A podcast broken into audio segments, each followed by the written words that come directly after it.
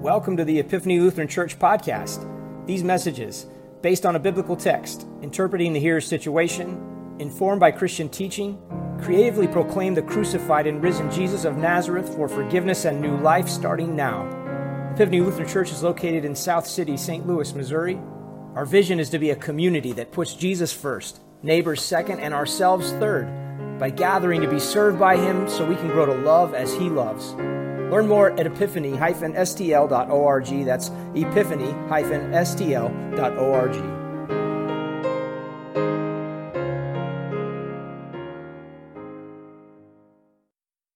Our sermon text today comes from Ezekiel chapter 34, reading a couple verses again.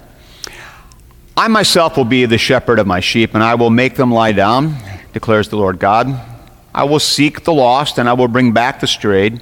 I will bind up the injured, and I will strengthen the weak. And the fat and the strong I will destroy. I will feed them in justice. This is our text. So, as you may have noticed, this is the city. We live surrounded by highways, buildings, concrete, and people. And though the third largest park in the city lies just across the street, the reality is that green spaces tend to be the exception and not the rule. And whatever green spaces there might be are surrounded by highways, buildings, concrete, and people. And so, lacking adequate pasture land, none of you raise crops or livestock for your livelihood. None of you is responsible for a flock of sheep, and even a single sheep, for that matter, lies beyond your concern. In fact, you are probably absolutely and justifiably disinterested in anything at all to do with sheep. Who cares? Most of us don't even eat sheep. The closest I come to sheep is the wool in my dress clothes. And so when Ezekiel announces that he has a word for shepherds, the relevancy meter tends to go down a few notches, and the interest level takes a dive with it. Who cares about sheep? Who cares about shepherds? Well, you should, of course, because after all, you are a sheep, as Nathan made very clear for us. It's one of the most pervasive metaphors in the Bible. God's people, human creatures, are likened to sheep, and it is an apt image. Fragile, defenseless, prone to wander, inclined to be unduly influenced by their peers, disposed to herd activity, dependent, stubborn, sometimes a tad smelly, and pretty much oblivious to all of these defining realities people do have a fair amount in common with sheep. But it's not just that you are like a sheep. The way that the Bible puts it, you are a sheep. You are part of a flock. And you and all of your fellow believers in the promises of God are God's flock. You have a shepherd, God Himself, who watches over you, protects you, directs you, and provides for you. But the sheep metaphor can be developed in other ways as well. And that's what Ezekiel does when he aims a word at shepherds in this chapter. In other words, leaders of the people who are supposed to be responsible for the sheep, but a shepherd caring for a sheep and a leader caring for a sheep sometimes creates some tensions. And since you are a sheep, it might be good to listen to what Ezekiel has to say to these shepherds. It seems that the shepherds of Israel, the religious and political leaders of Ezekiel's day, were not fulfilling their responsibility, responsibilities. In fact, they were neglecting their duties and taking advantage of their situation. The shepherds were called to provide for the flock, but instead they were eager to fleece the flock. And worse, when a sheep was lost, they didn't care. When wild beasts attacked the flock, the shepherds were nowhere to be found.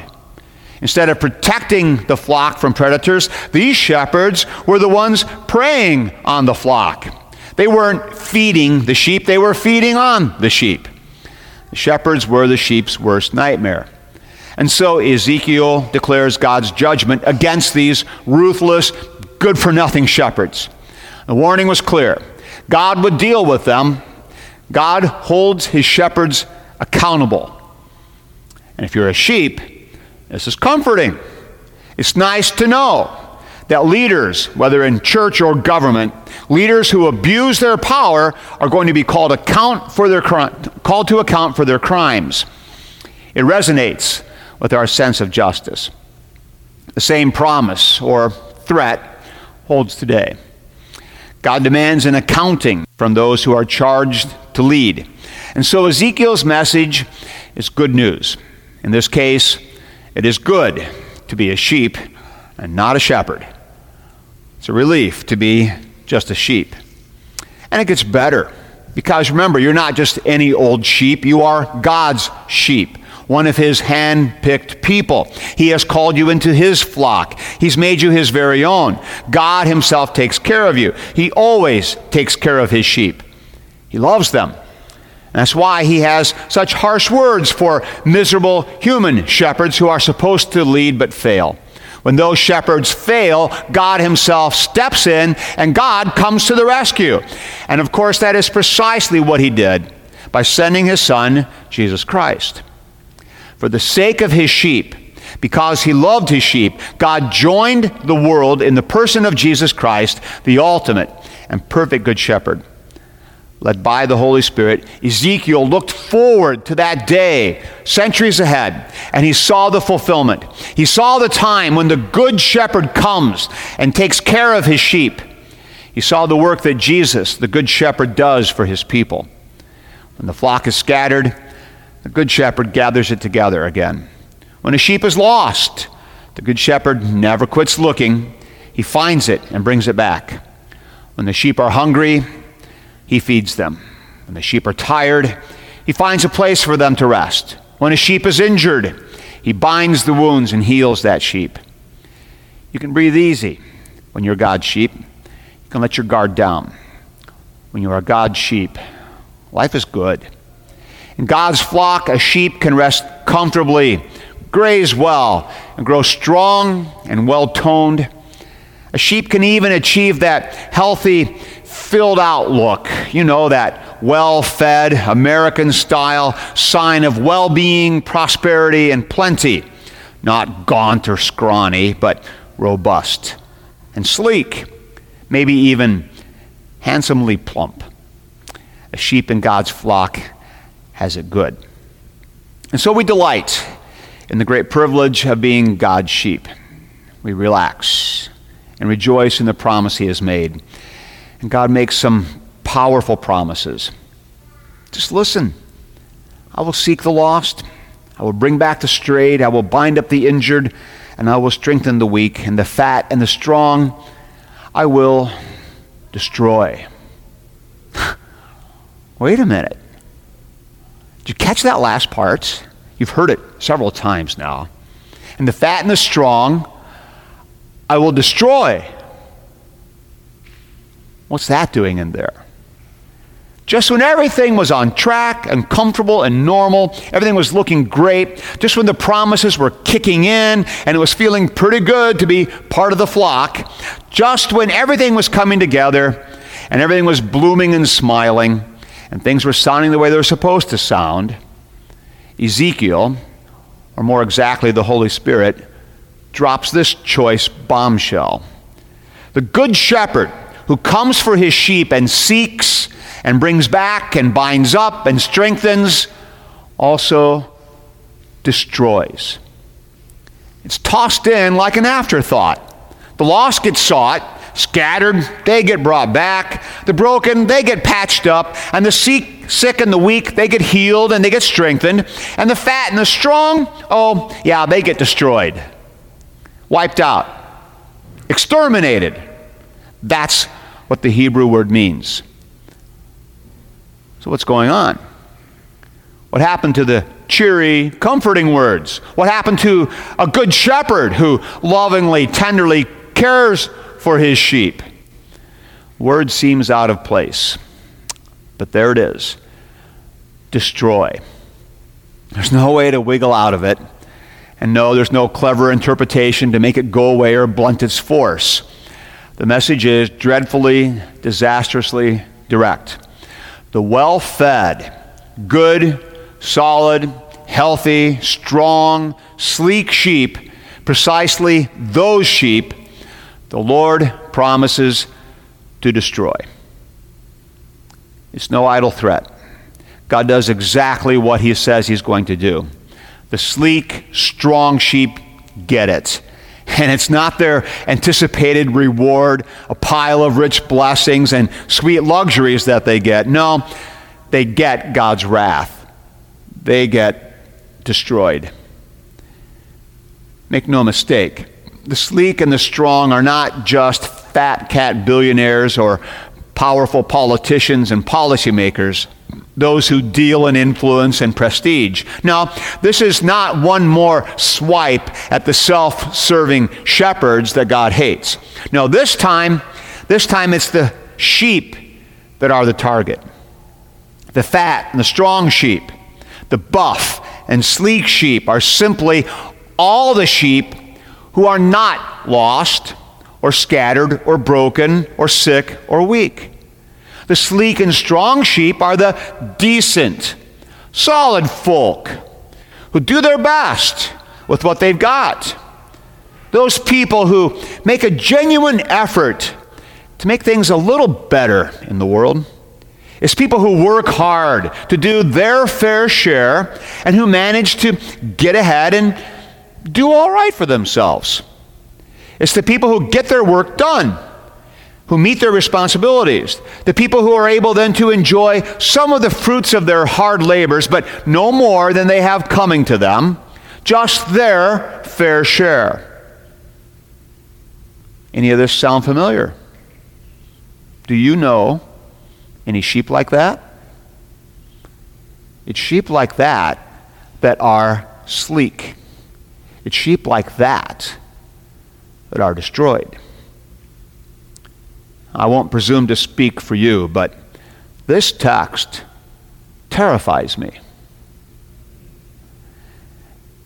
And yet, the wonder of this text, the impossible and surprising beauty of this word from God is precisely its unsettling incongruity and its dissonance.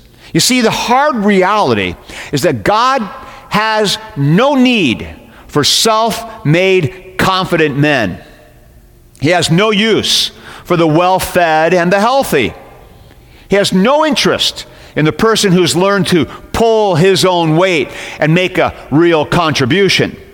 God does not want sleek sheep because sleek sheep don't want him. God doesn't want sleek, muscular, pleasantly plump, fit sheep because these fit sheep are self sufficient and self confident and grow weary of needing God. Sleek sheep are certain of the privileges they've got coming to them. Sleek sheep are able to make their own way and take care of themselves. And that's why God does the loving thing to sleek sheep. He destroys them. He destroys the sleek sheep because he loves those sleek sheep. He does. And it's only when they have been destroyed that they are ready to be part of his flock. Think about St. Peter. Peter was one robust, solid, healthy, sleek sheep, wasn't he? He was Jesus' hand picked disciple. He had great insight into Jesus' identity. He spoke with confidence for the entire group of the apostles. And when Jesus warned the 12 that they would all deny and desert him, it was Peter who was adamant Lord, even if all the rest turn and run, I'm your man. I'm sticking with you. You can count on me. And so, what did the good shepherd do to this sleek sheep? He destroyed him, he wiped him out and brought him to nothing through the challenge of a servant girl. I don't know him. Peter swore it and then went out and wept bitterly. You see, Peter had been killed, destroyed by his own self sufficient sin. And then think about Paul, another, maybe perhaps the ultimate good, strong, healthy, righteous sheep an Israelite from the tribe of Benjamin, a Pharisee and a rabbi, a persecutor of heresy, a man who got things done. Paul was a strong, confident, sleek sheep. And what did the Good Shepherd do with this fine specimen? He knocked him flat. The flash of light, the words of rebuke, the humbling, crushing blindness, Paul was destroyed. Self sufficiency and self righteousness were wiped out. A merciful action by the Good Shepherd. The sleek are destroyed so that they can be ready, finally, for God's work in them. They are destroyed so that they are ready to be bound up and made new again by God Himself. Destroyed sheep are ready to be made into real, God created sheep of God's flock. They are ready to be sheep who know their need, sheep who are made whole by God. God only cares for broken and weak sheep. Grace is only for those who are helpless and sick and lost and torn apart. And grace is what weak, lost, sick, and destroyed sheep always get. It was that way for Peter. Broken and shamed, he got grace. And then he was sent out to be a shepherd himself. A remarkable twist in the plan of the Good Shepherd. It was the same for Paul. Torn apart and humiliated, repentant indeed, he received grace. And then he was sent out, another shepherd to care for God's flock. It is the same for you. Broken and humbled, brought low by the awareness of your own sin, you are self made, capable, strong, and sleek, no more. And then, in your inability and your great need, and finally aware of that fact, the Good Shepherd comes looking for you. He finds you, he binds your wounds, he builds you up, and he brings you back to the flock, and you are his. You are not a sleek sheep, you are his sheep, and his sheep you will remain. Amen. Lord God, it is a hard prayer, but help me to pray it. Destroy the sleek sheep, humble and crush and bring to true repentance and utter dependence those who are strong and sleek and proud and self sufficient. Destroy me and then remake me. Amen.